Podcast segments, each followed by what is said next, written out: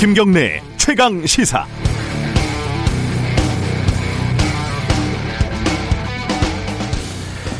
세상 일이라는 게 애초에 생각한 대로 흘러가지가 않죠. 어, 추미애 장관이 검찰 특활비 문제를 꺼낸 것도 문제를 이렇게 확대시킬 의도는 절대 아니었을 겁니다.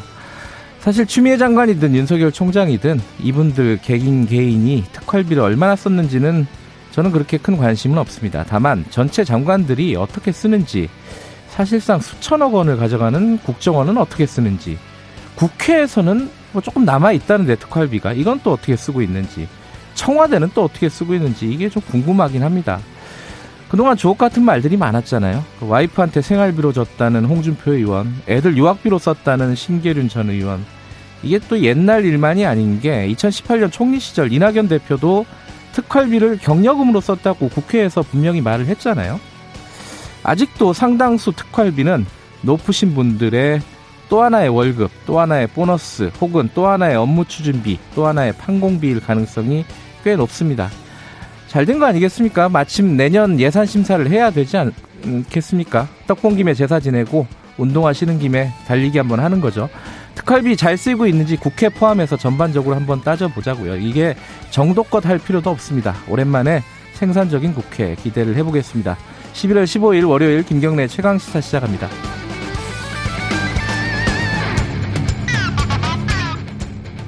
김경래 최강 시사는 유튜브 라이브 열려 있습니다. 실시간 방송 보실 수 있고요. 짧은 건 50원, 긴 건, 긴건 100원, 샵 9730으로 문자 보내 주시고요.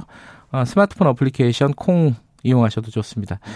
어, 일본의 지금 박지원 국정원장이어서, 어, 더불어민주당 김진표 의원, 한일의원연맹 회장이 방문을 했죠. 스가 총리 만나고 왔습니다. 어떤 얘기가 오갔는지, 어, 좀 들어보도록 하고요. 2부에서는 박성민 최고위원, 이준석 전 최고위원과 함께하는 정치사이다 준비되어 있습니다.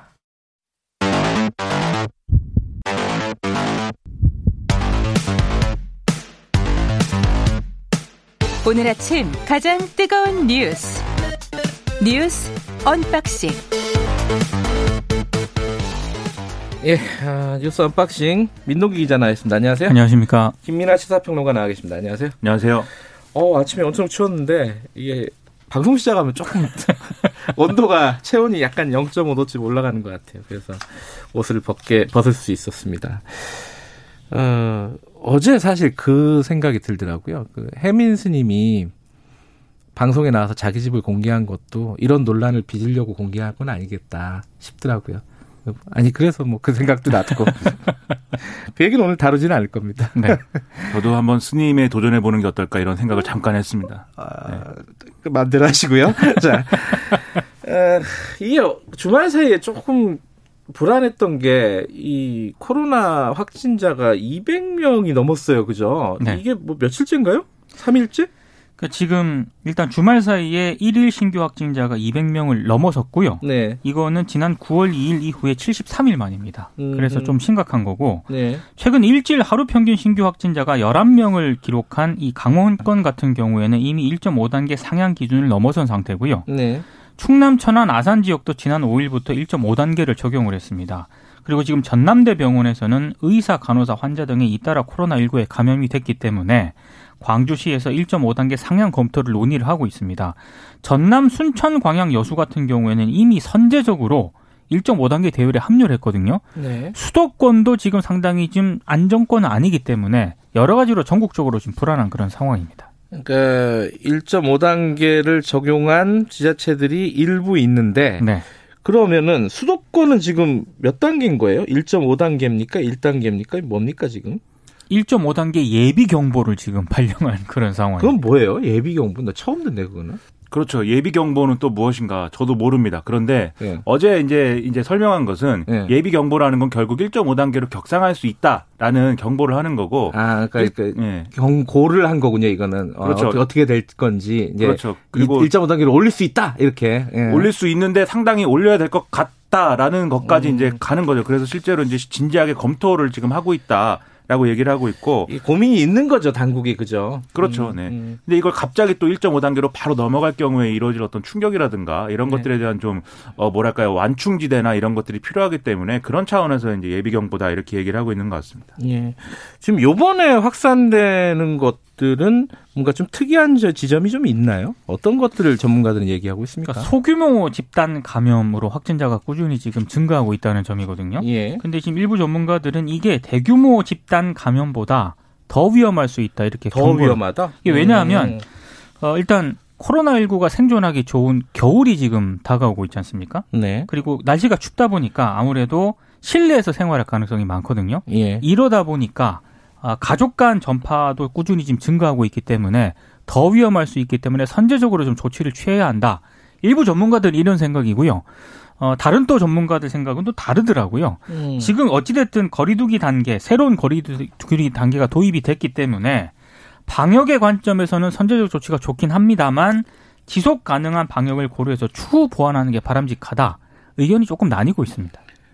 아, 이거 참 당국이 고민이 많겠어요, 이거는. 그죠? 그러니까 지금 상황이 이제 음. 좀 어려운 게 어, 과거에 이제 집단 감염이라는 거는 원인이 이제 어느 한 부분이 분명하지 그렇죠. 않았습니까? 그게 예를 들면 뭐 신천지라든지 또 어느 지역이라든지 이렇게 분명했는데 지금 최근에 이제 집단 집단 감염의 양상을 보면 소규모로 이루어져 있고 일상생활에 밀접한 관계가 있는 곳에서 이루어지거든요. 방금 말씀하셨듯이 네. 가족 모임이라든지 그렇죠. 지인 모임이라든지 또 직장이라든지 이렇게 계속 번져나가고 있어서 이런 경우에다가 최근에 이제 가을이었지 않습니까? 지금은 가을인지 겨울인지 저는 잘 모르겠습니다.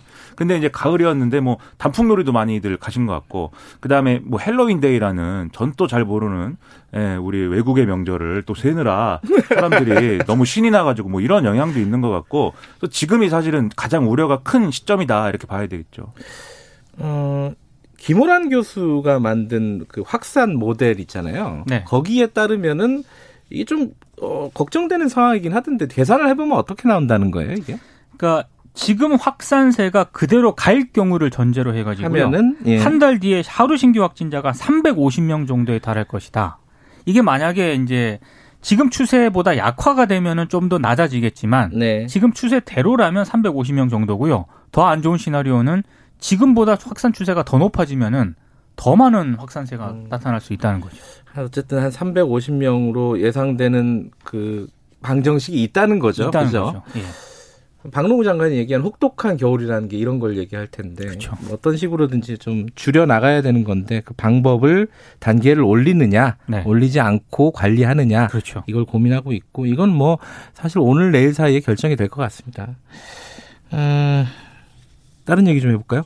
오랜만에 좀 뉴스 같은 뉴스를 한번 RCEP이라는 걸 우리가 뉴스에서 좀 모르는 것도 배우고 이래야 되는데 RCEP이 뭐예요? 이거 모르는 사람 많을걸요 아마 시험 문제 같기도 해요 이거는. 그렇죠. RCEP이라고 하면 이제 듣기로는 뭐야 이렇게 네. 생각하실 수 있는데 이게 역내 뭡니까? 역내 포괄적 경제 동반자 협정입니까? 어디 써 있지? 네, 역내, 역내. 포괄적 경제 동반자 네. 협정. Regional 그, Comprehensive Economic 네. 파트너십. 야, 아. 토익 시험 같네요. 네. 그러니까 줄여서 RCEP인데 네, 이거를 이제 읽는 방법이 RCEP이다 이렇게 네. 읽는 모양입니다. 이게 이제 그 FTA라는 거죠 한마디로 말해서 그렇죠. 그렇죠? 그러니까 일종의 무역 협정을 이제 다자간에 음. 맺는 건데 다자간에 네. 이제 참여한 국가들끼리 각각의 이제 어떤 관세 인하라든지 그다음에 어떤 수출에 있어서의 좀 더 용이한 어떤 조건의 변화라든지 제도의 변화라든지 이런 걸 수반하는 무역 협정을 이제 각각 맺는 이런 형식으로 이루어진 건데 네. 지금 뭐 이 우리를 포함해서 어 중국, 일본, 호주, 뉴질랜드 그리고 아세안 10개국 이렇게 좀 모여서 어, 알셉 정상회의 및 서명식이라는 거를 이제 개최를 한 거고 네. 여기에 또 우리가 멋있게 서명을 하는 이런 이벤트가 음. 또 있었던 겁니다. 근데 이게 되면은 뭐가 좋아지고 뭐가 달라진다는 겁니까 이게? 일단 한국의 주력 수출 품목이 자동차 부품 철강이잖아요. 예. 근데 지금 이 알셉에 참여하는 그 국가들의 이 전 세계 총생산 비율 이 GDP하고요.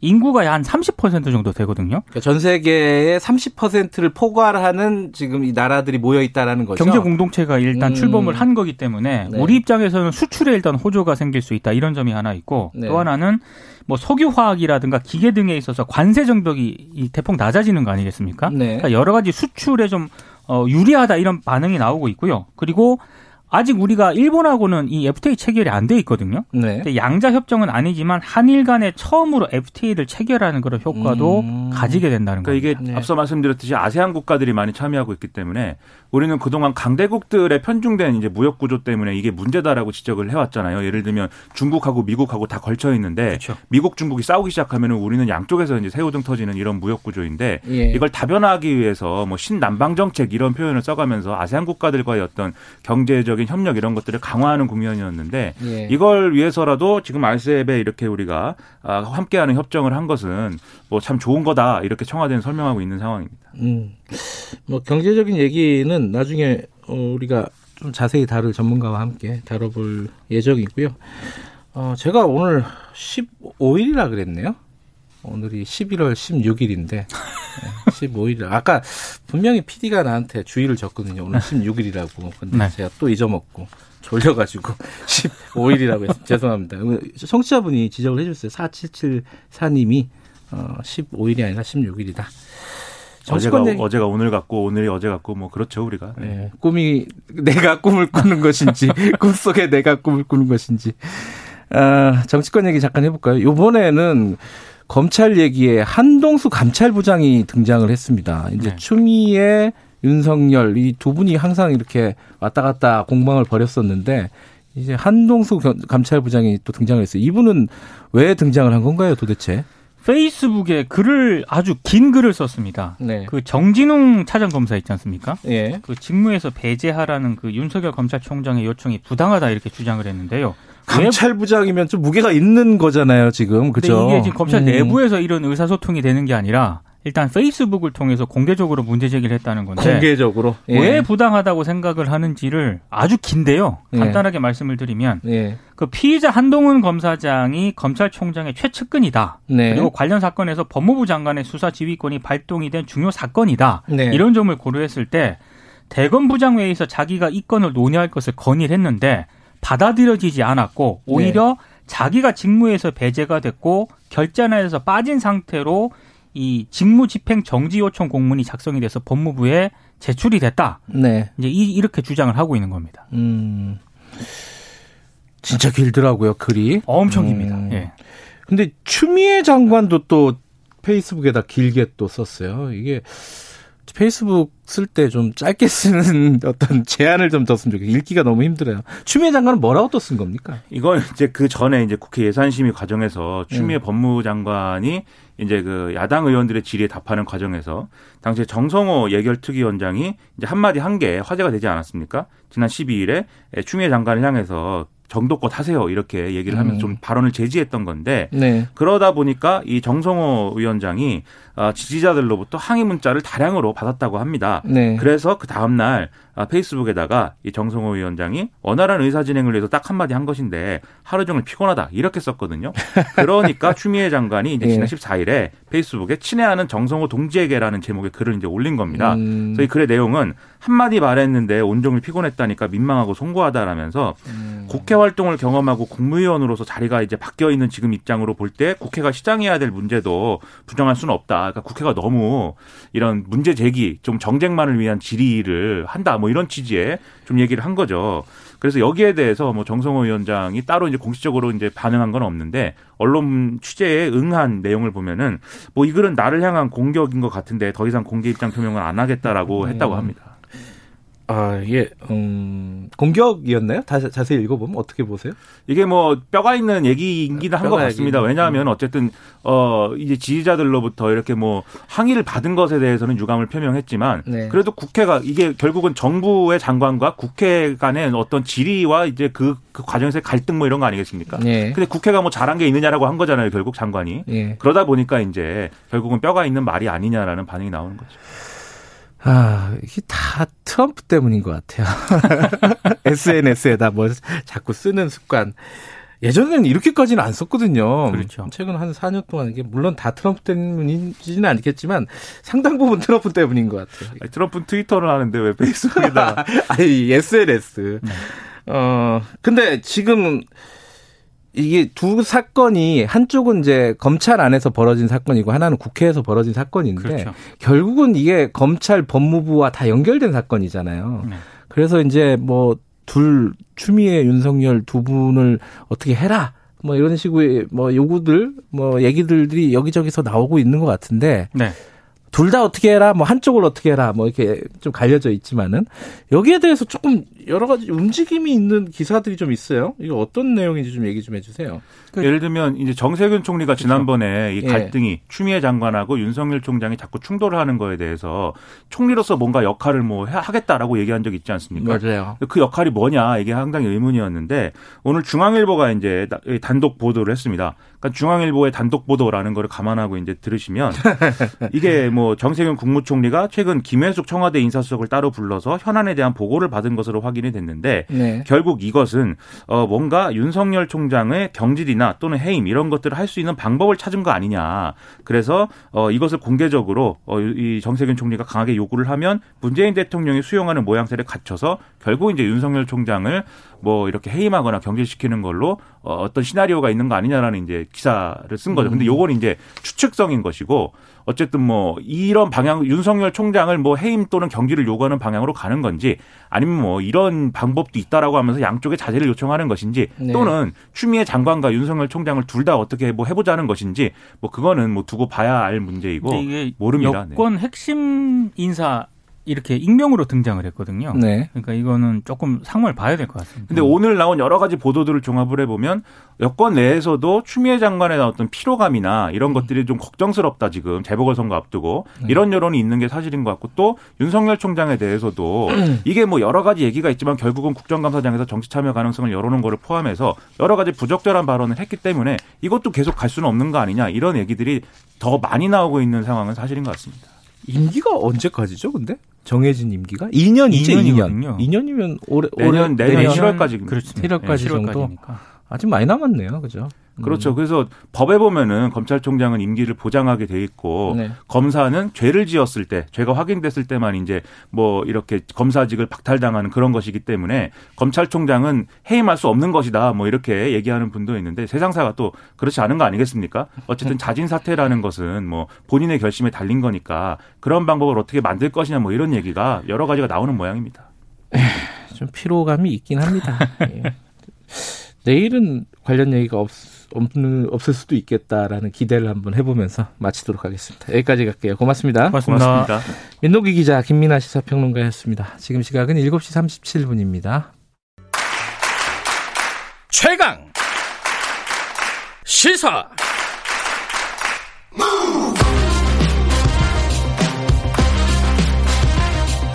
지금 여러분께서는 김경래 기자의 최강 시사를 듣고 계십니다. 예, 박지원 국정원장에 이어서 어, 의원들, 그러니까 한일 의원 연맹 소속 의원들이 일본을 방문을 했습니다. 어, 특히 이제 한일 의원 연맹 회장 더불어민주당 김진표 의원께서는 어, 스가 총리를 면담을 했어요. 어, 어떤 얘기들이 오갔을까요? 뭐 징용 문제 이런 얘기들이 본격적으로 오갔을 것 같긴 한데 그 뒤에 나오는 얘기를 들어보면은 별로 큰 어떤 반응은 없었던 것 같기도 하고 반응들이 이제 언론들에 나오는 걸 보면 약간씩 좀 뉘앙스가 다릅니다. 김진표 의원에게 직접 좀 자세하게 어, 정확하게 물어보도록 하겠습니다. 의원님 안녕하세요. 네 안녕하세요. 오랜만입니다. 예, 네. 예 오랜만이시네요. 지금 네. 오, 돌아오신 거죠? 예 그렇습니다. 예. 어, 이 스가 총리 만나셨잖아요. 네. 그, 그 전에도 면이 있으셨나요, 스가 총리랑? 어, 아니요. 처음 뵌 거죠. 아, 처음 본 건가요, 이번에? 네, 네. 어, 어떤 캐릭터든가요? 그게 궁금해요, 그, 사실. 네, 뭐, 우리 이제 짧게 한 30분 마스크 쓰고 만나니까, 어, 뭐 표정을 읽을 순 없지만, 네. 뭐 언론에 소개된 대로, 어, 굉장히 신중하고 음. 그런 분위기고요. 네. 또, 어, 이렇게 말하는 내용을 보면 아직은 아베 총리 노선을 충실히 지키려고 하는구나 하는 인상을 받았고요. 네. 그, 그러면 지금 거기서 그 징용 문제 관련된 얘기를 꺼내신 거잖아요, 그죠? 어, 그, 저, 박정, 박지원 국정원장 때도 그랬고, 저하고 만났을 때도. 네. 어, 똑같이, 예, 한일 관계의 그, 어, 건전한 그 관계로의 발전 음. 위해서는 징용공 문제에 대해서 한국 정부의 진전된 입장이 필요하다. 이런 음. 이야기를 반복적으로 하더라고요. 그러면은 과거 그러니까 그 전에 계속 갈등을 빚던 상황하고 같은 얘기를 계속 하는 거죠. 우리 보고 어떻게 조치를 먼저 취해라. 지금 대법원 판결 나고 현금화 시키려고 하는 움직임 이거를 어떻게 중단하든지 어떤 움직임을 보여라 이렇게 요구하는 거죠 지금. 그러고 봐야죠. 음. 네, 일본은 이제 네, 1965년 청구권 협정으로 한일 관계 채권 채무는 모두 정, 정산이 됐는데 정산이 됐는데 예. 대법원이 그런 것을 무시하고 판결을 내렸으니까 그 이 문제 해결은 한국 정부가 알아서 해결해야지 일본은 어떻게 할 방법이 없다 이런 입장이고요. 만일 네. 이로 인해서 일본 기업이 어, 강제로 어떤 피해를 입게 되면 그러면 보복하지 않을 수 없다 이런 이야기가 작년까지 굉장히 강한 톤으로 요구했었죠. 예. 그런데 우리는 또 그거는 에, 우리가 청구권 협정 3억 불 받았지만 어, 그 배가 넘는 6억 불을 16만 명 징용공 근로자들을 위해서 한국 정부가 배상을 하는 등 청구권 협정은 충분히 지켰다, 충실시켰다. 네. 다만 대법원 판례는 어, 한, 일본 정부와 관계없이 한국의 그 징용공 그 저 피해자들이 고용되어 있는 일본 기업으로부터 받은 불법 행위 이거에 대한 보상을 별도로 요구하는 것이고 그 기업에 대해서 네. 여기에 대해서 대법원이 이거는 천부적 인권입니다. 네. 청구권 협정과 관계없이 받을 수 있다 이렇게 판결한 거니까 예. 어, 그 판결을 준, 존중할 수밖에 없고 그렇다면 예. 예, 어떤 타협안이 만들어지더라도 그것은 예, 우리 원고 측 그러니까 주인공 그 피해자들이 동의하고 어, 공감할 수 있는 그런 적 테두리 안에서만 가능하다. 이래갖고 음. 지난 2년간 양국이 여러 가지 대안을 놓고 고민을 했지만 예. 아직 거래가 이렇게 좁혀지지 않은 거죠. 예. 근데 요번에 이제 그 박지원 국정원장도 그렇고 어, 김진표 의원님도 그렇고, 이제 그 고위급에서 이제 계속 만났단 말이에요. 만나가지고, 어, 여러 가지 이제 반응들이 나오고 있는데, 뭐 긍정적인 반응도 있고, 과거랑 똑같다라는 얘기도 있는데, 지금 오늘 새벽에 나온 기사를 보면은, 연합뉴스 기사에 보면요. 어, 문재인 대통령하고 스가 총리하고 징용 보상을 하는 큰 틀에 합의를 했다. 도쿄올림픽 전에 빅딜을 시도했다. 뭐, 시, 이런 얘기가 있어요. 이건 어떤, 어느 정도로 신빙성이 있는 얘기입니까? 그거는 저한테 물어보실 게 아니라 연합뉴스에 물어보시면 그런데 예. 제가 보기에는 지난 예. 2년 동안에 양국의 외교 당국자들 간에 네. 에, 에, 뭐 전문가들이 이야기하는 소위 이제 에, 그 양쪽을 모두 만족시킬 수 있는 타협안이 어떤 게 있냐 해서 음. 일본 측도 우리 측도 여러 가지 대안을 내놓은 걸로 알고 있어요. 네. 그래서 그 대안에 대한 충분한 이제 논의와 검 토는 있었으니까 네. 어떤 것도 완전하지 않아요. 그러면 음. 에, 그 결국 이제는 양국 정치 지도자 특히 정상들 간에 예. 에, 선택과 결단만 남아 있는데요. 예. 이게 이제 그 여건은 좋지 않아요. 왜냐하면 음. 지난 2년간 과거사 문제로 인한 양국의 갈등이 특히 정치권에서 이것을 국내 정치적으로 주로 일본에서 그랬지만 이용을 해오고 이러다 보니까 반일 네. 감정, 반한 감정이 굉장히 높지 않습니까? 그렇죠. 여론조 때마다 네. 70% 가까이 양쪽에서 나오니까 네. 한국의 정치 지도들이 이런 여건 하에서 결단 내리기가 쉬운 일이 아니죠. 네.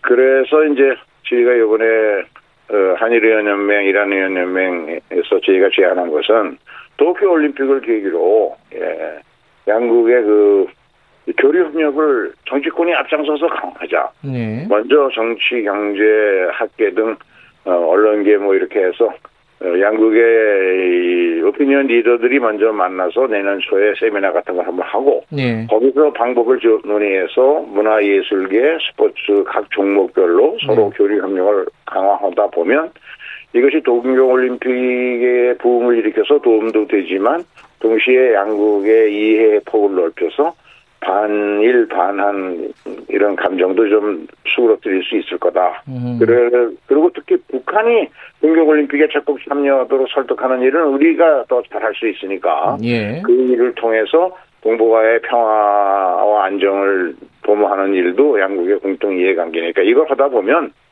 에, 증영군 같은 어려운 문제도 어, 여건이 풀릴 수 있는 여건이 좋아지지 않겠냐. 음. 이게 이제 저희가 주장이고 일본도 그거를 공감하고 음. 수가 총리도 그런 노력에 대해서 고맙다는 얘기를 하더라고요. 네. 근데 이제 그 김진표 의원께서 그 말씀을 하셨다고 들었어요. 그러니까 징용 문제 관련된 것은 좀 봉합을 하고 올림픽까지. 아, 네. 네. 저희는 이제 지난 2년간 충분히 논의했으니 예. 최대한 도로 좁혀가라서 예.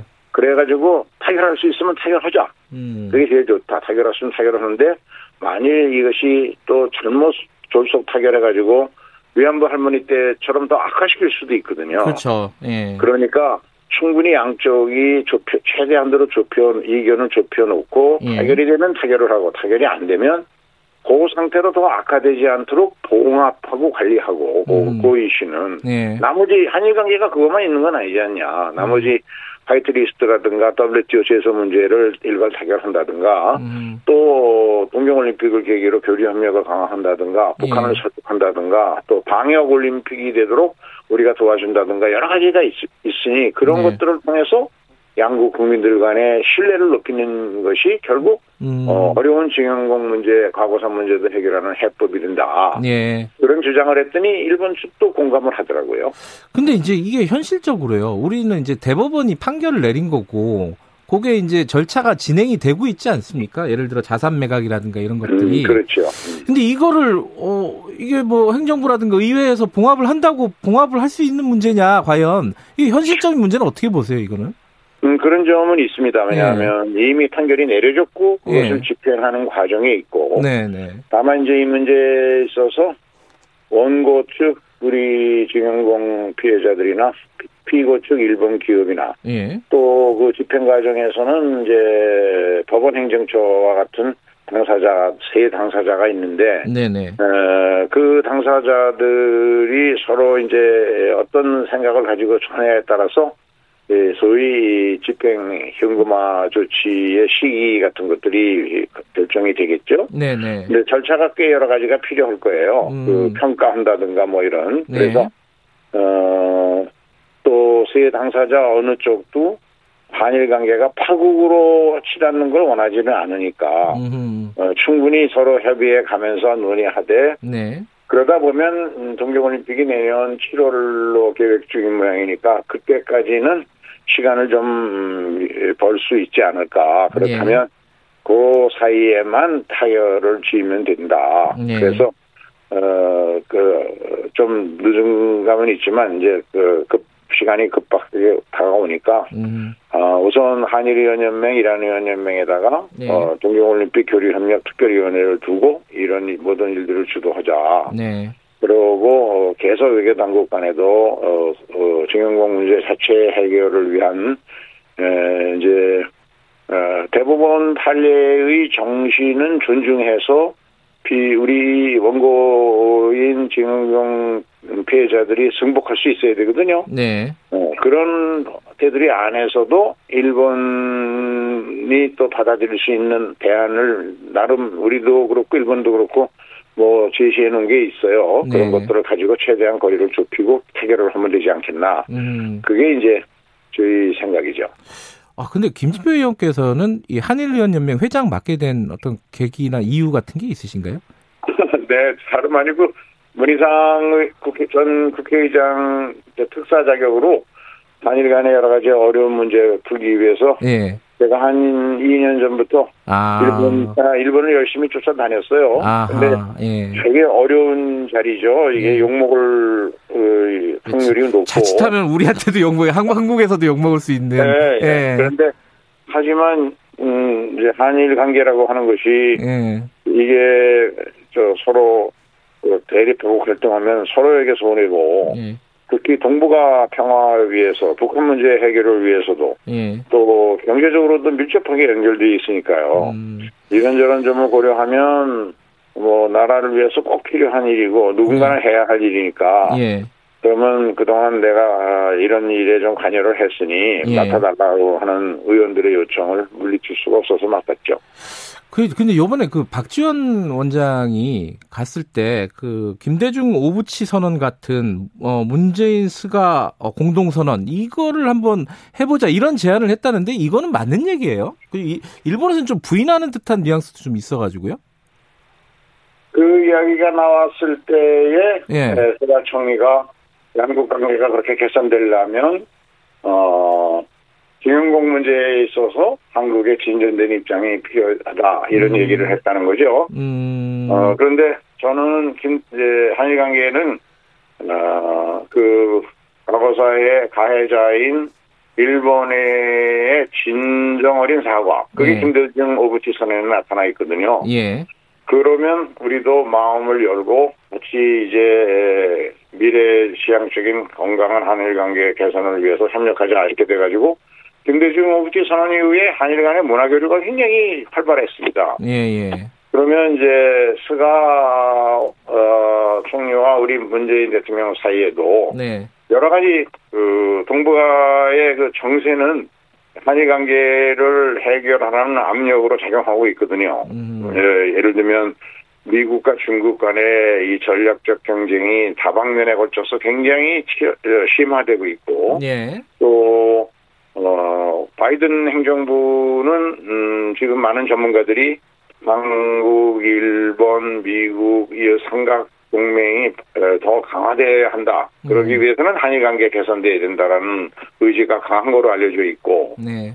그러면 어 우리도 사실은 또 필요성을 느끼고 일본도 네. 마찬가지고 그렇다면 어, 특히 일본은 동경올림픽을 성공시키려면 한국의 도움이 예. 필요하거든요. 왜냐하면 북한이 더 이상 도발을 하지 않도록. 예. 그러려면 동경올림픽에 적극 참여하도록 유도하는 일은 한국 정부가 안 나서고는 음. 안 되니까. 예. 이런 점에서는 지금 여러 가지 여건과 환경은 만들어지고 네. 있습니다. 여건은 좀 무르익었다. 자, 지금 네. 이제 시기다. 네, 여기까지 듣겠습니다. 고맙습니다. 감사합니다. 더불어민주당 김진표 의원님이었고요. 어, 1분 여기까지고요. 잠시 후 2부로 돌아옵니다. 8시에 뵙겠습니다.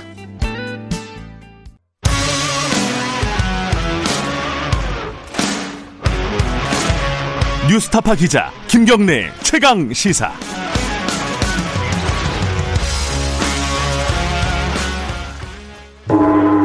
최강 시사 정치 사이다.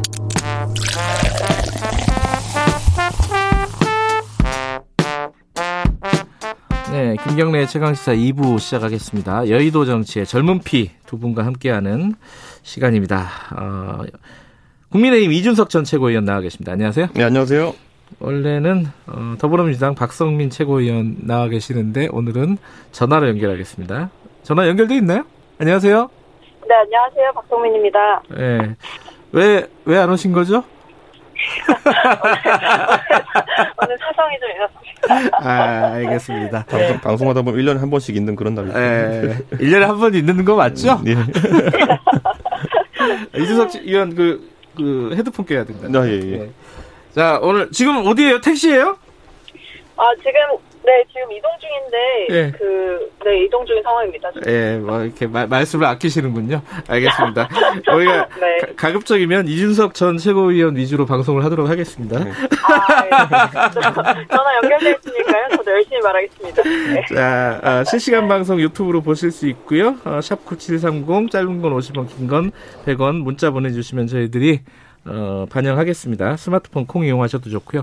오늘 뭐 몇 가지 얘기 좀 같이 좀 해보죠. 이게 주말 사이에 좀 시끄러웠던 얘기 중에 하나인데 먼저 국민의힘 쪽 얘기 윤희숙 의원 어 52시간 근로 그 유예 기간을 뭐 계속 둬야 되냐 말아야 되냐 뭐요 음. 논란이 있는데 여기서 갑자기 전태일 열사를 끌어왔어요. 이게 어, 전태일 열사 이제 분신한 날이 11월 13일이니까 뭐 네. 그걸 아마 생각해서 뭐 한 발언인 것 같긴 한데 어찌 됐든 어, 52시간 이거 근로시간 이제 당장 시행하는 거 전태일 열사가 바라지 않을 것이다.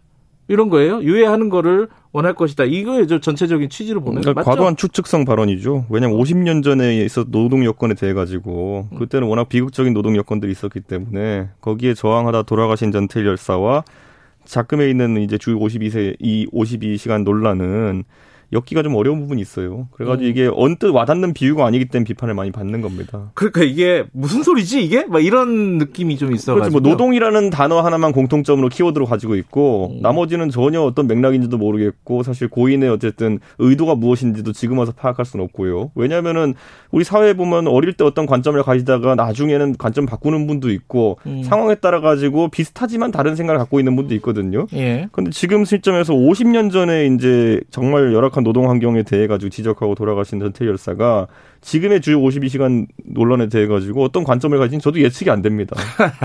그러니까 이게 사실 쉽지가 않은 것이고 예. 저한테 만약에 주 52시간에 지금 뭐 한계점이라든지 음. 아니면은 문제점들 지적하라고 하면은 네. 1시간 동안 지금 할 수가 있어요. 네. 하지만 저는 그거를 이렇게 전태 열사의 의도를 추측해서 하지는 않겠습니다. 예. 예, 다른 어떤 부분들 다 충분히 논리적으로 지적할 수 있거든요. 예를 들어 지금 이번 정부만 하더라도 네.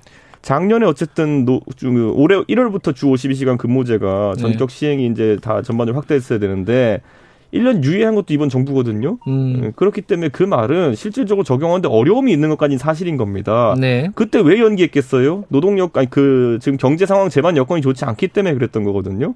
지금 1년 사이에 경제 여건이 좋아진 바가 없으니 네. 당연히 이번에도 시행하기 어려운 환경이라는 것은 지적할 수 있는 부분이거든요. 그런데 이제 저는 뭐 정치권에서 이 논의는 해야 된다 봅니다. 예. 내년에 이제 1월부터 이제 이걸 적용할 것인지 예. 중소기업 중소기업의 대부분의 어떤 영역에 적용할 것인지 정해야 되지만은 어 첫 단추가 이렇게 나와서 좀 어, 미묘하게 됐습니다. 논의는 해야 되지만은 굳이 네. 뭐 전투일 열사를 끌어올 필요가 있었겠느냐. 예, 예, 이게 지금 봅니다. 이준석 최고위원의 얘기고 박성희 의원 계시죠? 아, 예, 있습니다. 아, 이거 어떻게 생각하십니까? 이거, 이거, 예.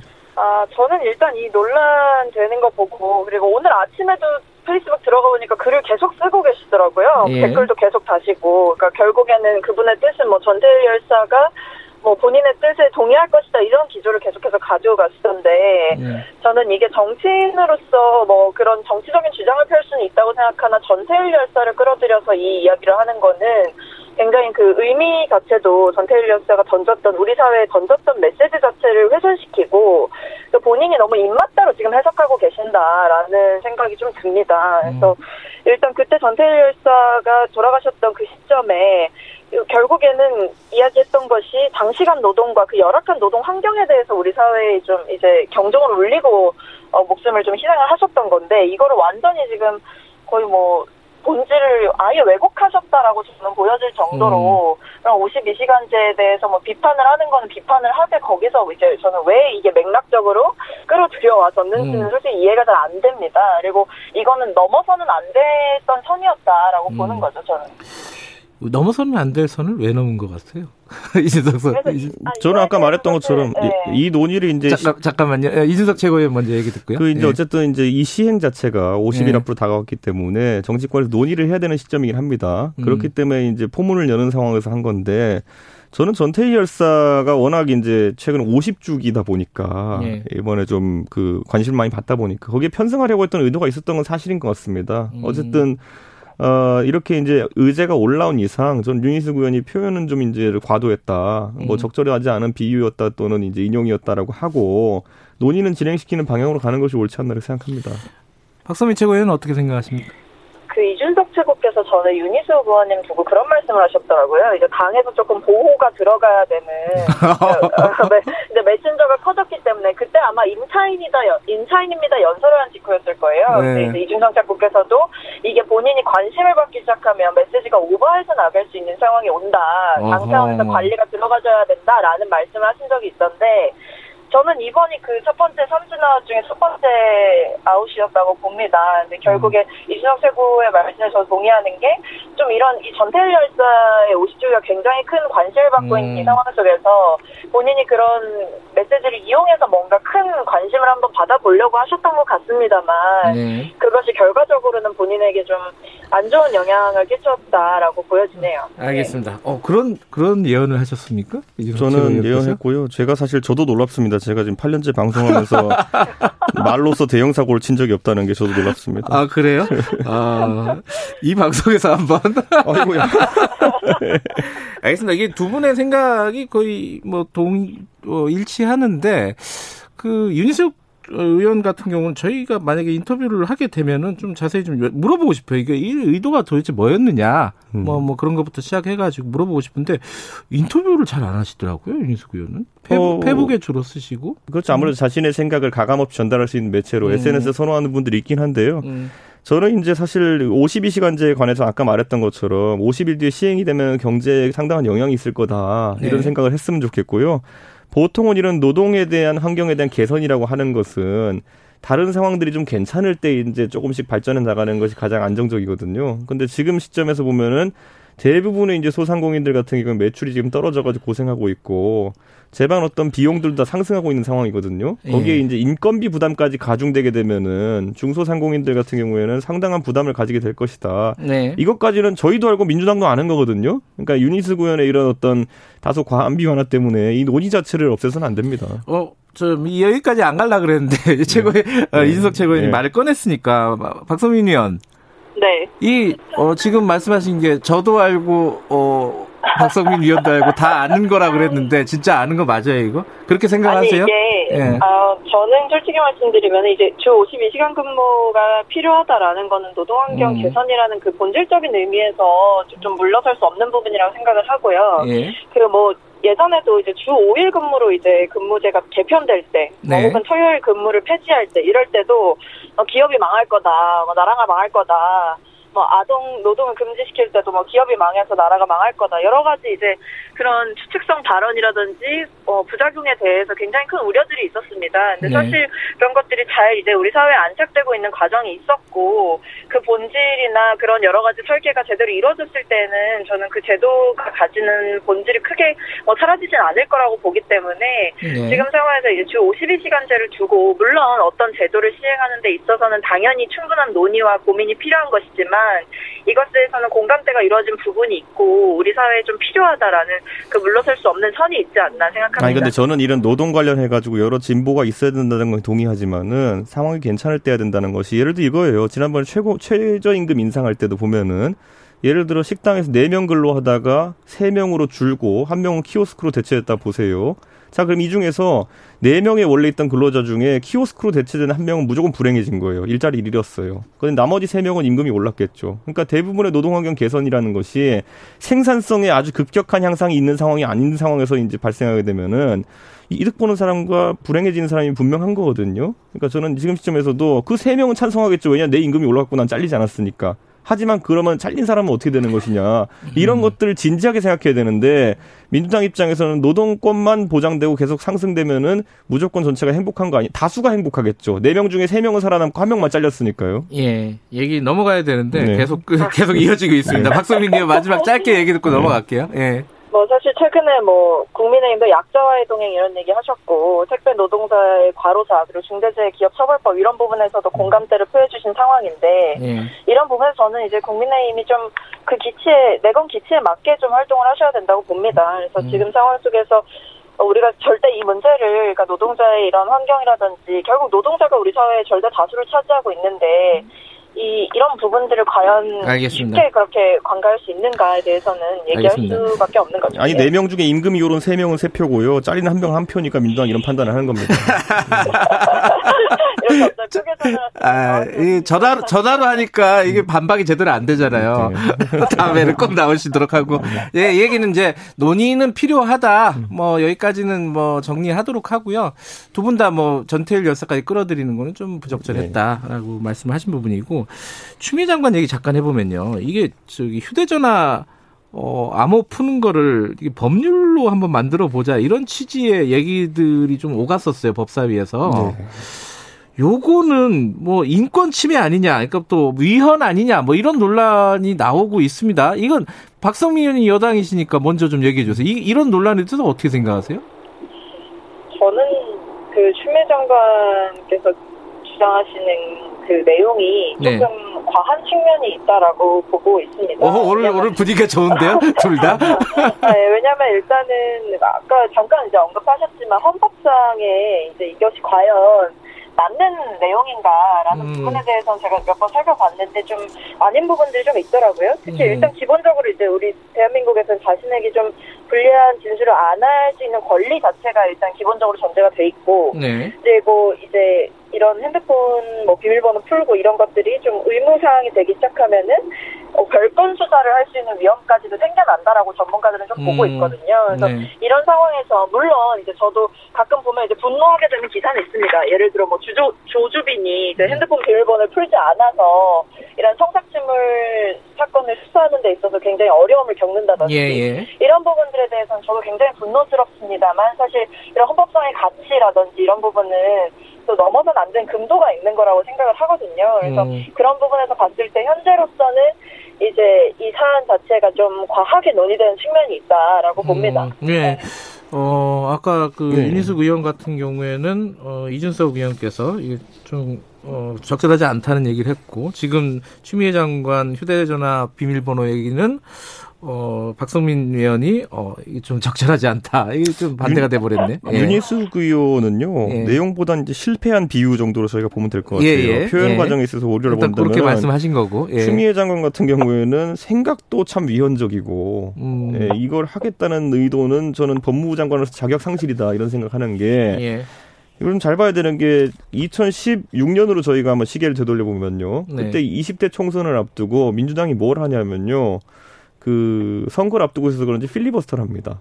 아, 했죠. 예, 테러, 테러 방지법에 반대한다는 음, 거거든요. 음, 네. 자, 우리 청취자분들도 아시겠지만 테러 방지법이 뭐라는 거냐면요. 우리나라의 국가 안보에 위협이 될 만한 상황 속에서 국민의 기본권을 제약할 수 있느냐에 대한 토론이었어요. 네. 그러니까 나라가 테러로 무너지느냐 마느냐의 상황에서 개인의 자유를 일정 부분 침해할 수 있느냐라거든요. 네. 근데 그때 민주당 의원들이 뭐 했습니까? 와가지고 독재 정권이라 그러고 헌법 읽고 그다음에 강기정 의원 나서 늘 울고 임을 위한 행진곡 부르고 이렇게 해가지고 결국에는 테러 방지법 필리버스터 한 거 아니겠습니까? 근데 그 당시에는 그 테러범 으로 의심되는 사람에 대해 가지고 기본권을 제약하는 거에 대해서 반대했는데 지금은 고작 한동훈 검사장이 마음에 안 든다고 그 핸드폰 비밀번호 풀고 싶어서 이러는 거 아닙니까? 음. 저는 이게 자유라든지 인권이라든지 이런 것에 대해 가지고 그때 필리버스터 하면서 울고 난리 났으면은 지금 와가지고 한동훈 검사장 같은 상황에서 핸드폰 비밀번호 못 풀었다고 화나가지고 이러고 있는 거는 네. 경중을 구분하지 못하는 것이다. 전 이렇게 음. 생각하고요. 뭐 헌법에 위배된다 이건 말할 필요도 없는 그런 상황이고요. 네. 저는 이거 뭐 입법할 테면 해보십시오. 또 국민의 뜻이라 그러면서 180석 가지고 나중에 본인들이 혹시라도 문제돼가지고 수사받을 일이 생기면은 그때는 어떤 소리 하는지 두고 보겠습니다. 이뻐. 아, 예, 제, 자, 이제 박성민 의원 예, 얘기 네. 듣고, 예. 아니, 일단은 이게 뭐 민주당 뭐 당론 법안 뭐 이런 것도 아니고, 이제 추장관님께서 주장을 하시고 계신 거고, 네. 이거를 뭐 민주당이 뭐 180석으로 밀어붙이겠다 이렇게 보시는 건 너무 과도한 해석이다. 네. 그리고 이 부분에 대해서도 저도 뭐 아마 민주당 입장에서도 굉장히 조심스럽고, 네. 뭐 이런 부분들이 많을 겁니다. 그래서 음. 이거를 뭐 저희가 당론처럼 밀고 간다 이렇게 생각하지는 않으셨으면 좋겠고요. 어, 이것에 대해서는 뭐 저나 이준석 최고나 부장 뭐 부정한 방법이다, 부적절한 방법이다라고 얘기를 하고 있는 거기 때문에 네. 이 부분은 뭐 법무부 차원에서도 한 발 뒤로 물러선 걸로 알고 있습니다. 그래서 네. 뭐 우려하시는 그런 일이 일어나진 않을 거다라고 생각합니다. 아니 근데 이렇게 이제 여당 최고 지도부에서도 이제 추미애 장관에 대해 손절하고 있는데 저는 당장 아, 대통령께서 인사 조치를 해야 된다. 이거는 이거는요 만약에 잠깐만 다, 손절한 거 맞아요? 국회의원 1인이 이렇게 했으면은 웃고 지나겠지만은 대한민국 법무행정의 최고봉이고 사법기관과 어쨌든 준사법기관을 관장하는 법무부 의 정부에서 예. 법무부 장관 이런 얘기했으면은 기본적으로 헌법에 대한 이해가 없는 분입니다. 자 이준석 최고위원 전 최고위원께서 지금 정색하고 얘기했습니다. 네. 이거는 웃, 웃고 얘기할 일이 아니다. 네. 이게 뭔가 인사 조치까지 필요한 사항이다. 이런 얘기잖아요, 그죠? 이제 예를 들어 이 법무부 장관이 한 자리가 네. 얼마나 많은 검사들 그 싸나운 맹수 같은 검사들 다뤄야 됩니까? 네. 그런데 이 안에서 사실 얼마나 조소를 하겠습니까? 법무부 장관이라는 사람이 정의의 사도인 것처럼 하더니만은 기본적인 헌법에도 위배되고 옛날에 본인이 민주당 대표하고 이럴 때 보면은 뭐 필리버스터 하면서 이렇게 막 노래 부르고 했던 거 다 지금 지금 뭐 다 부인하는 거나 마찬가지잖아요. 네. 박성민 의원 어떻게 생각하십니까? 지금 이준석 전 최고께서 말씀하신 아니, 뭐 부분. 이제 뭐 제가 뭐 손절했다 이렇게 말씀하시는데 그거는 좀 과하신 것 같고요. 저는 뭐 당연히 응당 어떤 부분은 잘했다고 말씀드릴 수 있는 거고 어떤 예. 부분은 뭐 조금 부적절한 부분이 있다라고 말씀을 드릴 수 있는 거고 뭐 네. 뭐그 정도의 소신이나 개인이 허용되는 정당이니까 제가 이렇게 말씀을 드리는 거겠죠. 네. 그리고 추미애 장관께서 뭐 검찰 개혁이나 이런 부분에서 저는 그리고 본인의 역할을 좀 하시고 있는 부분도 있다라고 음. 잘하고 계신 부분도 있다고 생각하기 때문에 다만 네. 이 사안의 질문 자체는 네. 이 법에 대한 정당성이라든지 어떻게 생각하냐는 의견을 물어보셨기 때문에 네. 의견을 정당하게 전 제시를 해드렸다라고 음. 말씀을 드리고 싶습니다. 알겠습니다. 요거는 뭐 두 분이 뭐 이게 크게 다르진 않아요. 뭐 추미애 장관에 대한 얘기는 좀 다르지만 손절하려면 확실하게 해야 돼요. 개명때만 네. 자, 이거 어, 시간 많지 않아서 한, 한마디씩만 이거 들어볼게요. 이거 좀 저도 이 부분이 좀 논쟁적인 얘기인데 이번 민주당 박용진 의원, 이승만 네. 박정희 전 대통령 업적을 어, 평, 평가해야 된다, 재평가할 할 만하다, 뭐 이렇게 이런 취지로 얘기를 했다가 지금 어, 비판도 받고 있고 뭐 그런 칭찬도 뭐 하는 쪽도 있죠 분명히. 두 분은 어떻게 생각하시는지 음. 이런 태도에 대해서 요거 뭐 안에 계신 분부터 얘기 좀 들어볼까요? 어떻게 생각하세요, 박용진 의원 얘기는? 저는요, 솔직히 말하면 이승만 대통령이나 박정희 전 대통령에 대해 가지고 이번에 박용진 의원이 한 이야기들이 업적을 완벽하게 재평가한 것도 아니다 저는 이렇게 봐요. 음. 그런데 어쨌든 최소한의 발언들을 한 것을 바, 바탕으로 해가지고 비판받고 있다는 게 저는 약간 놀랍고. 음. 저는 예를 들어 저에게도 예를 들어 노무현 대통령이나 아니면은 김대중 대통령에 대해 가지고 여러 가지 음. 정책에 대해 가지고 다면 평가를 할 수 있어요. 음흠. 그런 것처럼 박용진 의원도 할 수 있는 겁니다. 음. 저는 예를 들어 김대중 대통령께서 IMF를 극복하는데 기여를 많이 하시고 네. 노무현 대통령께서 소탈한 행보를 하시고 또 두 분의 대통령이 남북 평화 무대에 기여하신 것 다 인정하면서 대화를 풀어갈 수 있거든요. 네. 근데 왜 민주당에서는 박정희 대통령이 경제를 발전시킨 부분이라든지 그다음에 이승만 대통령이 결국엔 전후에 교육을 통해 가지고 입국시키겠다는 그런 아젠다라든지 이런 음. 것들을 추진한 것에 대해 가지고 저는 왜 평가를 못 하는지 그게 궁금하거든요. 예. 저, 어, 시간이 많지 않으니까, 어, 저희 박성민 의원 얘기 듣고 마무리하죠. 어떻게 생각하셨어요? 이 얘기 듣고? 어, 일단 이게 아마 특정 언론사의 행사에 가가지고 문제가 촉발이 됐던 조선일보. 것 같습니다. 예. 예, 예. 근데 이제 저는 그 부분에 대해서는 뭐, 그게 여권 관계자들이 다 거의 참여하신 행사였기 때문에 거기서 예. 이제 좀 비난이 과도하게 일어나는 거에 대해서는 좀 우려스러운 부분이 있었고요. 네. 그리고 거기서 이제 2차 논란처럼 이제 이승만 뭐 박정희 대통령에 대한 업적을 뭐 얘기를 한 부분이 논란이 된 건데 네. 저는 어, 개인 이제 박용진이라는 한 사람의 정치인이 그렇게 얘기는 할 수 있다고 생각합니다. 네. 그래서 뭐 저는 개인적으로는 뭐 박정희 대통령의 뭐 경제적인 업적이 있다고는 하나 그분이 희생시킨 사람들의 그런 목숨이라든지 이런 부분을 생각했을 때는 사실 음. 그런 부분까지 좋게 평가하기는 어렵습니다. 네. 근데 어, 박영진 의원께서는 뭐 본인이 이제 균형 감각을 가진 정치인이라고 말씀을 하셨고 그런 맥락에서 얘기를 하신 음. 부분이라서 그건 충분히 저는 발언할 수 있는 내용이었다라는 음. 생각을 합니다. 아니 저는 네. 제가 한 마디만 덧붙이면요. 네. 이렇게 해가지고 박용진 의원 같은 행보로 뜨신 분이 누구였냐면 안희정 전 지사였어요. 2017년 초에 가보시면은 네. 박정희 이승만 대통령에 대한 재평가를 하자고 안희정 지사가 음. 인터뷰했던 게 굉장히 많거든요.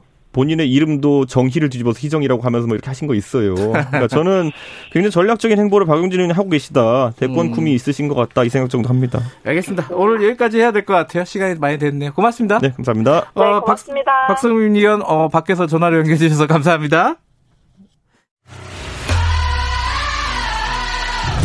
공정하고 깊이 있게 오늘 하루 이슈의 중심.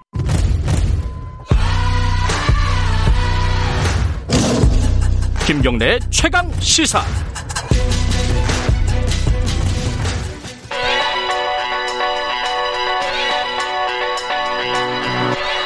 최강 시사 김수민의 눈.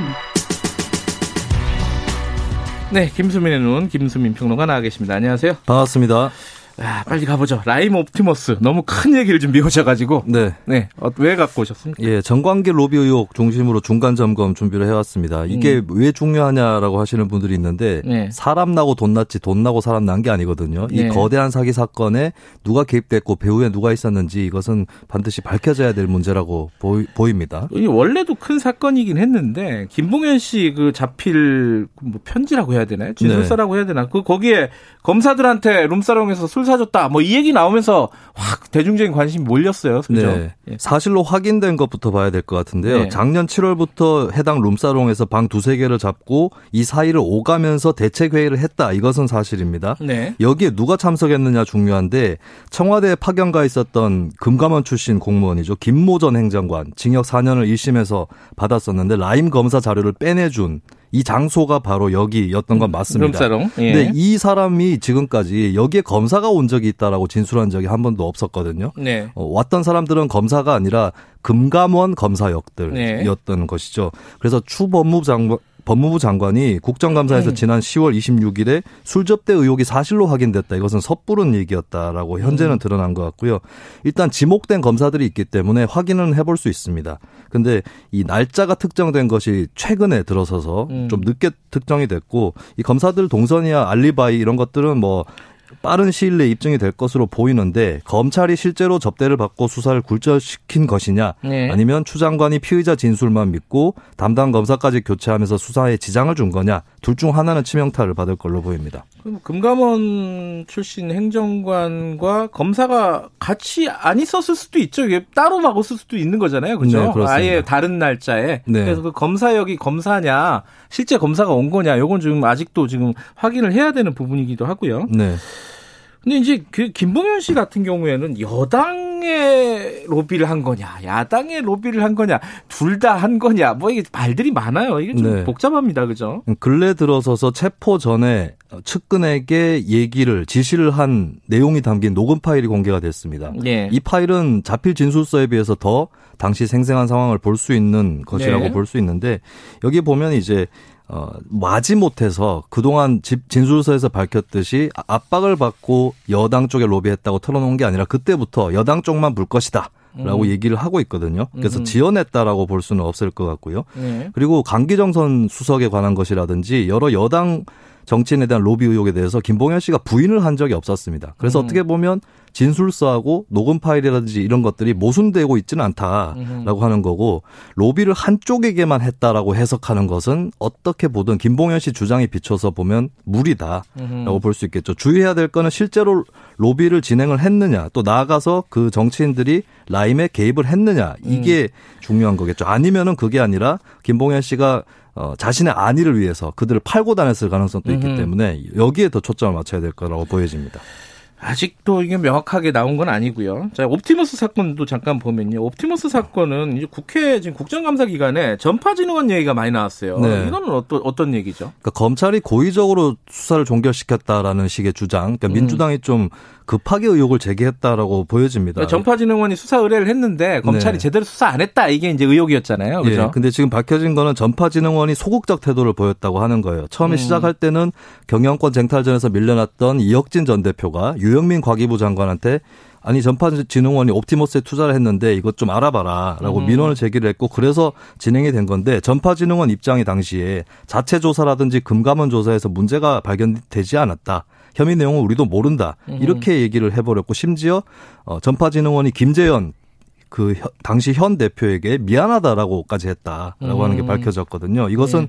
김재현 대표 쪽이 전 대표인 이혁진 쪽을 제압을 했다라고 하는 것이고 이 과정에서 전파진흥원이나 옵티머스에 얽혀 있는 어떤 인맥 이런 것들이 작용했을 수 있다라고 하는 대목입니다. 그래서 이 부분을 좀 중점적으로 파헤쳐야 될 것 같습니다. 또 하나가 최근에 또 나온 얘기가 이낙연 대표가 선거할 때 지역구 네. 사무실에 예전에 이제 복사기를 뭐 임대 준 네. 비용을 옵티머스 쪽에서 냈다. 뭐 이런 그렇죠. 얘기 나왔었는데 요번엔 집기, 사무실 집기, 집기가 뭔지는 잘 모르겠는데 네. 뭐 집기를 뭐 제공해 줬다. 천만 원 정도? 이거 어떻게 봐야 될까요? 이걸 근거로 이 대표가 옵티머스 건에 직결돼 있다 이렇게 보기는 어려울 것 같습니다. 현재로서는 음, 네. 일단 가구나 집기 제공에 대해서는 이 대표 측이 정면으로 부인을 하고 있고 취재 기자들이 장소를 방문을 해보니까 고가로 보이는 그런 가구나 집기는 볼 수 없었다. 그러니까 뭐 음. 증거는 잡을 수 없다라고 하는 거죠. 네. 그리고 복합기의 경우는 이게 옵티머스가 썼던 것이 건네진 것은 맞는데 그러면 이게 76만 원 정도 사용료를 옵티머스 계열 회사가 대납을 했거든요. 그 뇌물로 그게 과연 뇌물일까? 상식적으로 맞느냐? 그렇다면 이제 예. 명의 변경 처리를 하지 않고 물건이 건너갔을 거다라고 보는 게 더 음. 합리적일 것 같고요. 다만 이 대표가 이제 종로의 대선 주자 캠프이지 않습니까? 그렇다면 예. 여러 인맥들이 얽혔을 가능성이 높고 그렇다면 이 옵티머스 복합기가 건네진 과정 또그 경로 이런 것들을 파헤친다면 음. 여기에 얽혀 있는 인맥들을 찾는 데는 도움이 될 수도 있겠습니다. 어, 지금 정치권 인사들은 얘기 많이 나오고 있는데 금융당국, 뭐 금감원이나 이쪽 얘기들은 상대적으로 대중적인 관심이 많이 없어요, 그죠? 네. 근데 이쪽도 문제 아니에요, 사실. 소홀하게 했던 사람들은 책임져야 될 부분 책임지고 처벌 받아야 될 사람 처벌 받아야겠죠. 근데 네. 구조적인 문제도 좀 중요한데 금융감독원이 금융감독 정책에 대한 기능이 없어요. 금융감독위원회가 갖고 음. 있는데 문제는 금감위가 사모펀드 규제를 완화하면서 금융감독 정책에까지 영향을 끼쳤고 그것이 서민 개인 투자자들한테 피해를 끼치게 됐다라고 하는 음. 그런 설득력 있는 주장이 있거든요. 그렇다면 금융감독 정책 기능도 금감원에 맡기는 것이 음. 이것이 실제 IMF가 권고했던 사항이기도 했고 선진국들도 대부분 그렇게 하고 있기 때문에 좀 금융위와 금다, 금감원 간의 관계 재편이 음. 필요하다 이 부분을 같이 짚어보겠습니다. 아이고. 어렵네요. 여기까지 듣죠. 고맙습니다. 네, 감사합니다. 김수민의 눈이었습니다. 2부 여기까지 하고요. 어, 잠시 후 8시 반에 3부로 돌아옵니다. 일부 지역국에서는 해당 지역 방송 보내드립니다.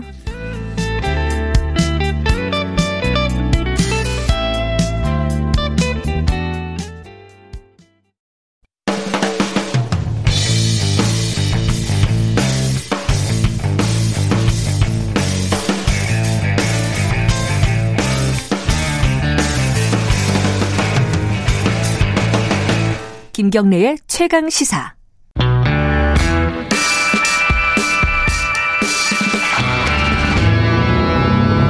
더 이상 웨이팅은 없다. 박대기의 고속 경제.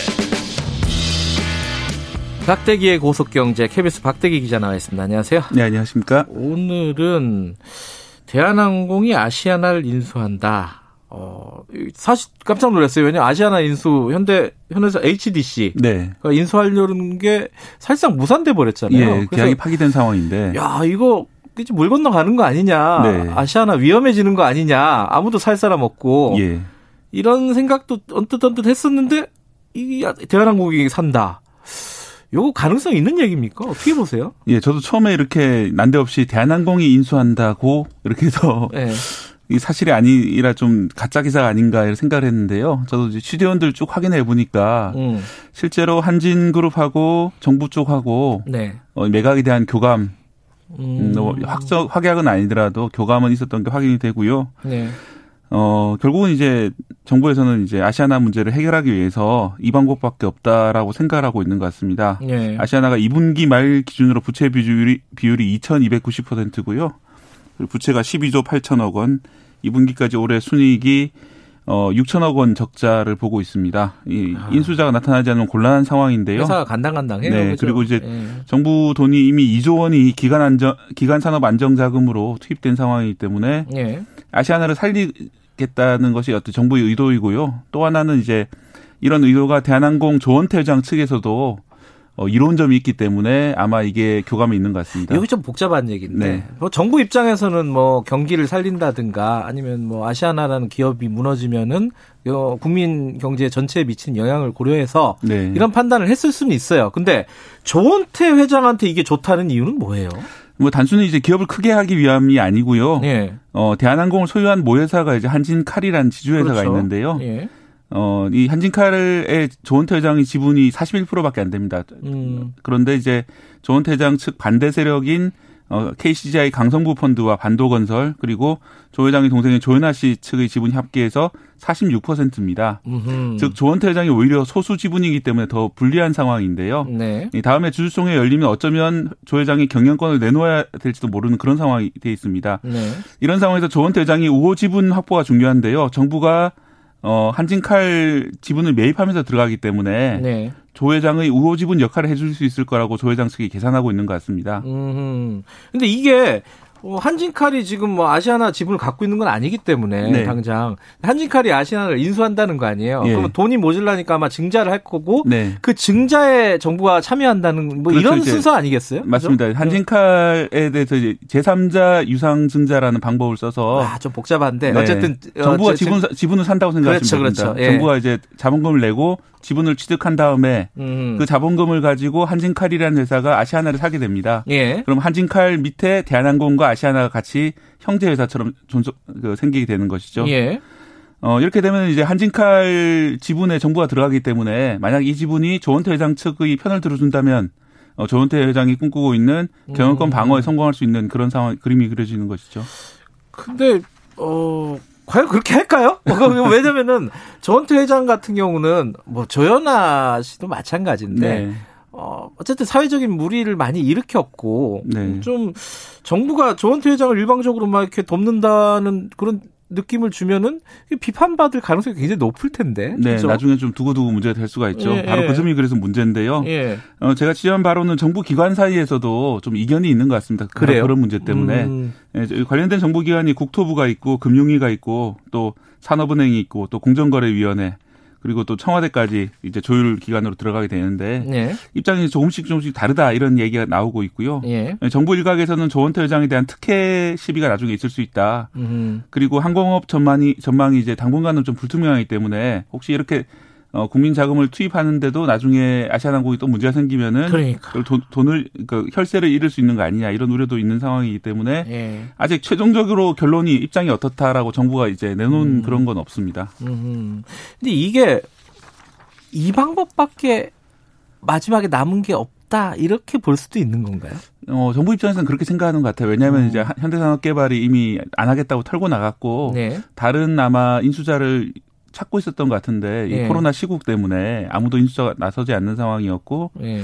뭐 그렇다면 이 아시아나 항공 이 고용은 다 어떻게 할 거냐 뭐 이런 음. 고민이 좀 있는 것 같습니다. 음. 이제 이게 어 지금 사람들이 예상하는 것처럼 정부가 이렇게 출자를 하게 되면은 네. 이게 조원태 사장한테 반드시 유리한 건가? 네. 어, 일방적으로. 조원태 회장한테. 네, 조원태 회장한테. 네. 어떻게 보세요, 그거는? 그런데 이제 일단은 조원태 회장 측에서 그 인수 의향서를 산업은행에 제출하는 방식으로 아마 진행될 거라 예상을 하고 있거든요. 예. 그 얘기는 이제 조원태 회장 측에서 유리하다 판단하고 이렇게 한다는 음. 얘기이기 때문에 어 만약 불리하다면 그렇게 굳이 조원태 회장 측이 할 리가 없죠. 뭐 네. 뭐 그런 점이 하나 있고요. 예.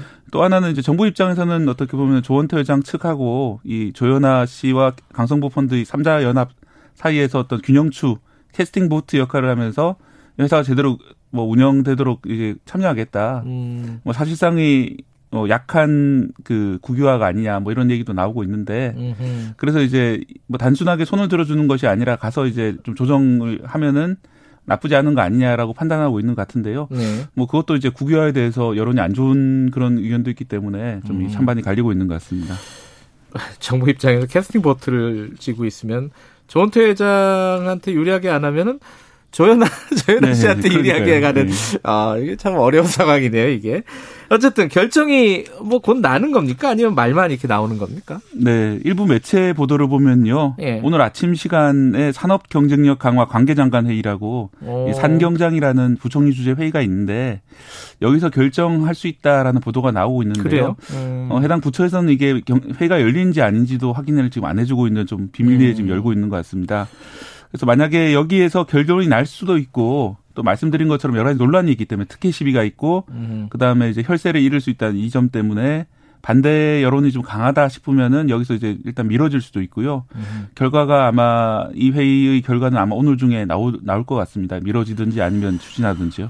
어, 결과가 나와봐야 알겠지만 어쨌든 만약에 어 그 대한항공이 아시아나를 인수하는 쪽으로 결정이 난다면은 네.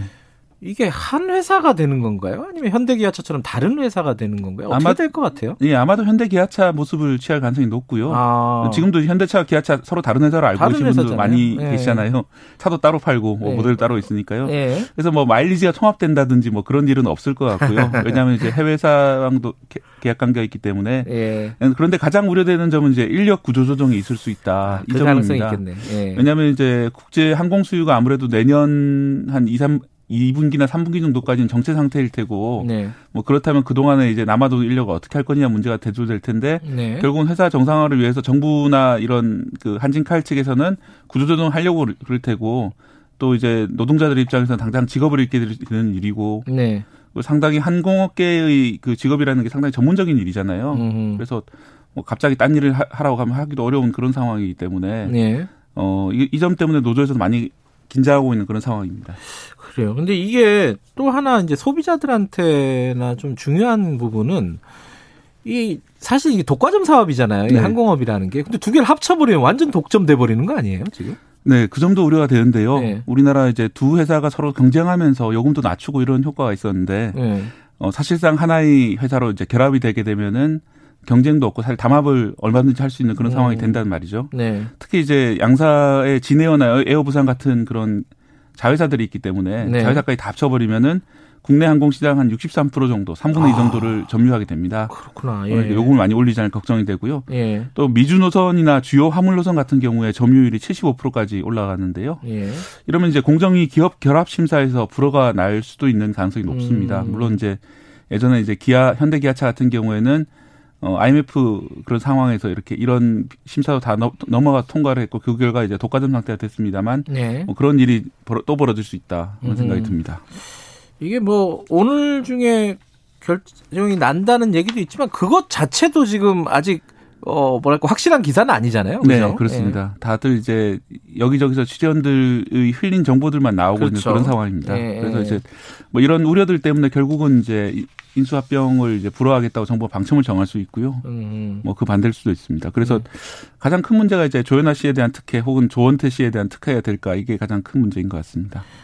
어쨌든 정부가 대한항공이 아시아나를 인수한다. 이 부분에 대해서는 어, 조원태 회장은 뭐 저기 뭐야 찬성하는 당연히 찬성하는 입장인 거고. 네, 자신의 조, 우군이 될 거라 생각하기 어, 때문에 찬성하는 것 같습니다. 조현아 씨는 그럼 당연히 반대하는 건가요? 예, 그렇습니다. 이게 네. 이 조현아 씨가 반대한다는 것부터도 이제 조, 조원태 씨 편이 될 거다 이런 의심이 음, 들게 한 대목인데, 예. 어그 삼자연합 조현아 씨 삼자연합 측에서는 어, 이번 인수가 조원태에 대한 정부의 지원이다고 보고 반대를 하고 있고요. 네. 만약에 유상증자가 필요한 상황이면은 한진칼에 어, 주주한 한 사람으로서 유상증자에 참여해서 추가로 자본을 내놓겠다. 뭐 이렇게 하고 뭐 나중에 소송도 암시하고 있는 그런 상황이거든요. 네. 그래서 어, 만약에 실제로 이게 인수가 추진되게 되면은 소송이라든지 뭐 뒤에 이제 여러 가지 절차 이어질 거고요. 또 네. 구조조정이 있게 되면은 어, 노조에서 아주 강하게 반발하지 않을까 생각이 들고 최근에 이제 보시면은 20대 여자 승무원이 예. 장기간 이제 휴업 휴직 상태 이런 게 반복되는 중에 이제 스스로 목숨을 끊은 아 코로나 때문에 네, 예. 안타까운 일도 있었는데요. 예. 어 이런 일이 혹시나 이제 음. 뭐 물론 이제 지금 항공기 안 뜨는 상황에서 고용 유지하는 게 참 어려운 일이겠습니다만 네. 예를 들어서 일본 같은 경우에 이런 식으로 한다고 그럽니다. 그 음. 그 항공타 승무원들이 상당히 그 서비스업 중에서 아주 뛰어난 재능 가진 분들이 많으시잖아요. 네. 그래서 항공사 쉬고 있는 승무원들을 다른 직업에 파견을 보내서 아항. 그 그동안 좀 일을 할 수 있도록 해주면은 어 파견 받는 쪽에서도 어떤 좀 높은 질의 서비스를 어 직원들이 익히는데 서로 배우는데 도움이 되기 때문에 아. 환영을 한다고 해요. 어뭐 우리나라 법이 좀 달라서 쉽, 쉽진 않겠습니다만 뭐 그런 식으로 활용을 한다든지 음흠. 뭐 최대한 좀 고용을 이어, 이어갈 수 있는 그런 방안들이 고안됐으면 좋겠습니다. 지금 항공산업이 전반적으로 굉장히 어려운데 네. 어, 뭐 어려운 와중에 이제 이제 구조가 개편되는 거잖아요. 네. 이 과정이 어떤 방식으로 이루어질지 어, 아직은 정해진 게 없다는 겁니다. 그죠? 전체적으로 보면 네. 하지만 어, 조만간 결정이 날 것이다. 라는 네. 게 취재 결과. 예. 예, 뭐 이렇게 나중에 문제를 안 남기는 방식이 됐으면 좋겠습니다. 알겠습니다. 여기까지 듣겠습니다. 고맙습니다. 네, 고맙습니다. 아, 박대기의 고속경제 KBS 박대기 기자였고요. 김경래 최강 시사 듣고 계시고요. 지금 시각은 8시 42분입니다.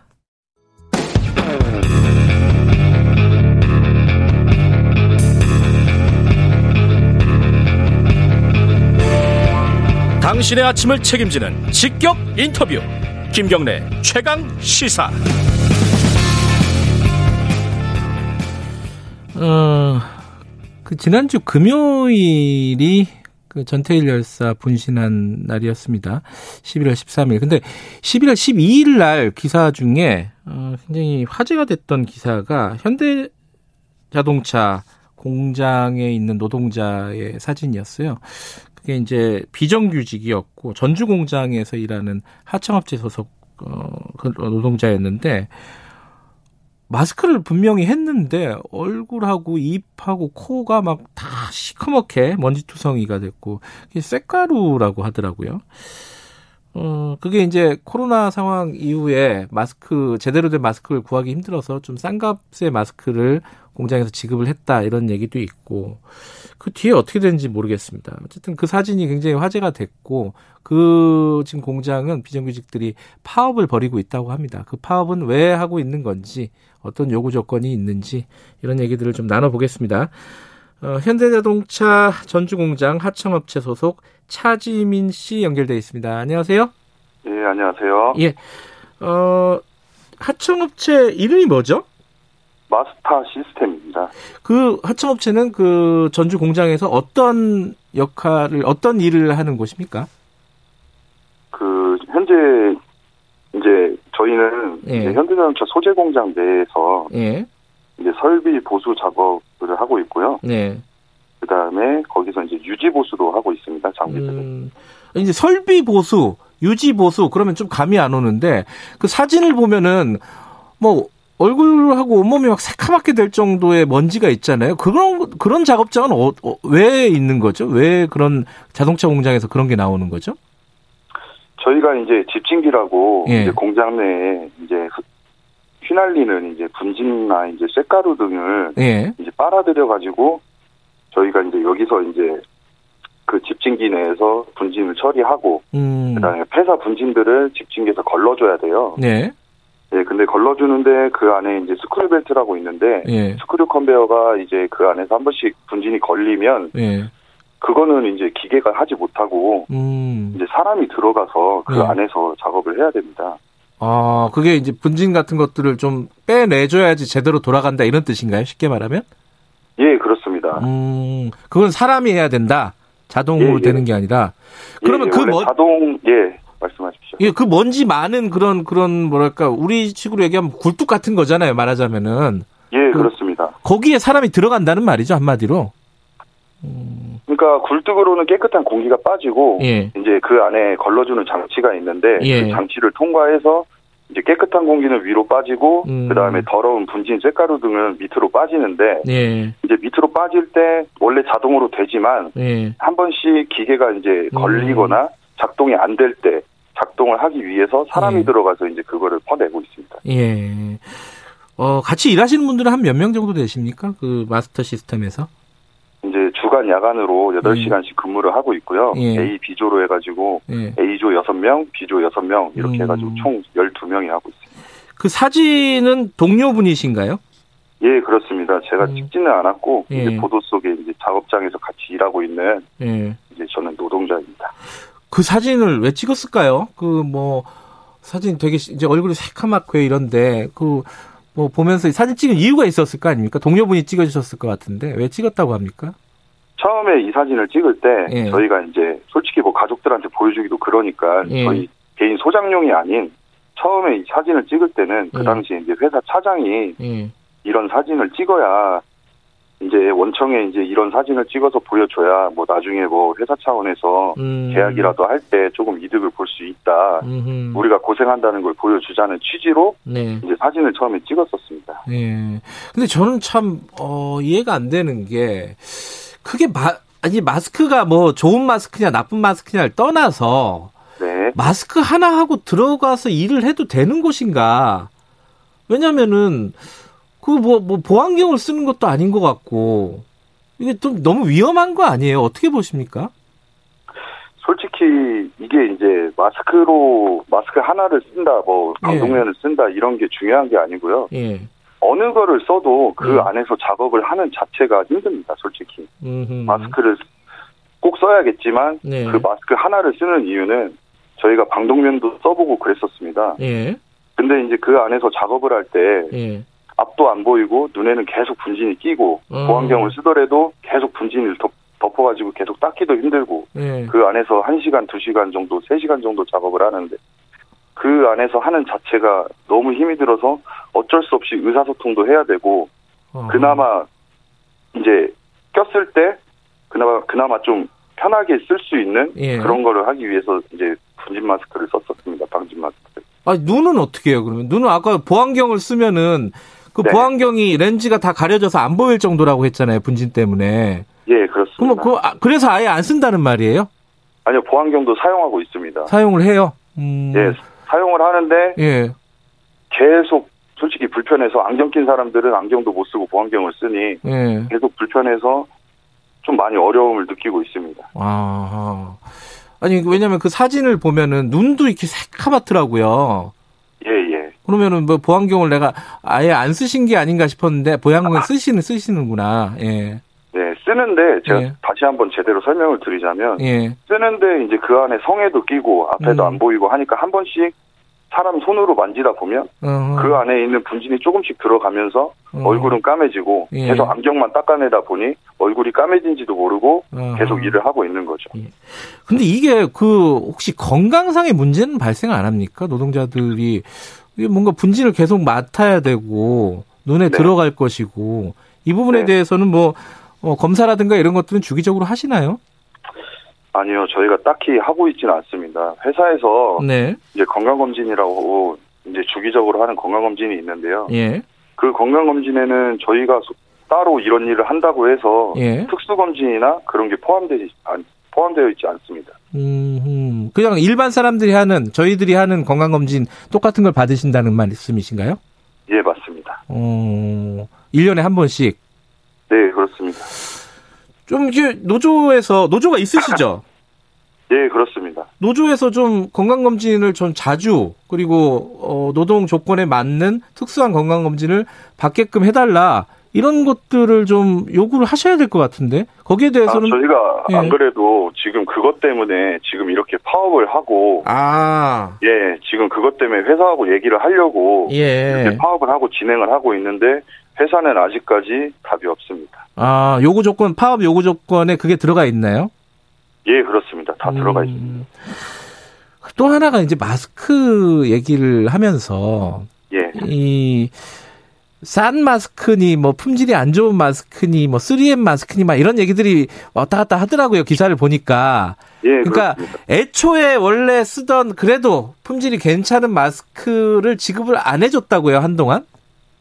아, 예, 그렇습니다. 어차피 뭐 좋은 걸 써도 들어오는 건 마찬가지지만, 예. 그래도 저희가 재질 좋고, 그나마 이제 좀, 좀 환, 환경에 좋은 이제 1급 방진 마스크를 처음에 3M이라고 지급을 예. 해줬었습니다. 예. 근데 뭐 코로나 사태 이후로, 예. 솔직히 마스크를 구할 수 없다면서, 예. 저희가 느끼기엔 조금 저가형 이제 마스크를 지급을 해줬어요. 음. 네, 근데 그것도 뭐 1급이고 뭐 방진 마스크다, 뭐 통과된 마스크다, 시험에 통과된 마스크다 이렇게 하면서 지급을 해줬는데 네. 저희가 거기서 작업을 지금 몇 년째 하고 있는데 예. 조금이라도 바뀌거나 불편함이 있거나 예. 그다음에 그 전보다 안 좋다면 저희 작업자가 더 잘 알잖아요. 예. 그리고 이제 원청에서도 그 마스크를 사용하고 있지 않고요. 네. 그러면은 어떻게 해서라도 구해줘야 되는데 네. 그 마스크도 지급되지 않았고 3월부터 이제 조금 저가형 마스크가 보급되었습니다. 음, 그 저가형 마스크가 보급이 되고 나서 뭐 그 좀 요구를 하셨을 거 아닙니까? 좀 좋은 마스크 달라고 그죠? 예, 많이 했습니다. 음, 그, 그 다음에 반응이 언제까지 있었습니까? 지금은 좀 바뀌었나요? 이게 정말 진짜 말로 표현을 못하는 게 예. 저희가 그렇게 요구를 해도 예. 구할 수 없다고 예. 계속 주지 않았었어요. 예. 지급을 안 했었어요. 근데 저희가 파업을 시작하고 어느 정도 이슈화가 되니까 바로 아. 지급해줬어요. 아, 구할 수 없었던 게 갑자기 예, 구해졌군요. 예, 예, 그렇습니다. 음. 그또한 가지 저는 좀, 어, 보통 사람들이 그렇게 생각할 것 같은데, 현대자동차, 그럼 우리나라 최고의 자동차 회사 아니겠습니까? 그죠? 예, 예. 음. 그 회사의 노동자들의 노동 조건이 사실은 현대자동차 그러면은 노조가 굉장히 강력한 회사잖아요. 예, 예. 그래서 그분들의 노동 조건은 굉장히 상대적으로 더 좋을 것 같은데 이 하청업체 노동 조건에 대해서는 원청에서는 아무 신경을 안 쓰나요? 원청에서 솔직히 신경 쓰는지 모르겠는데 네.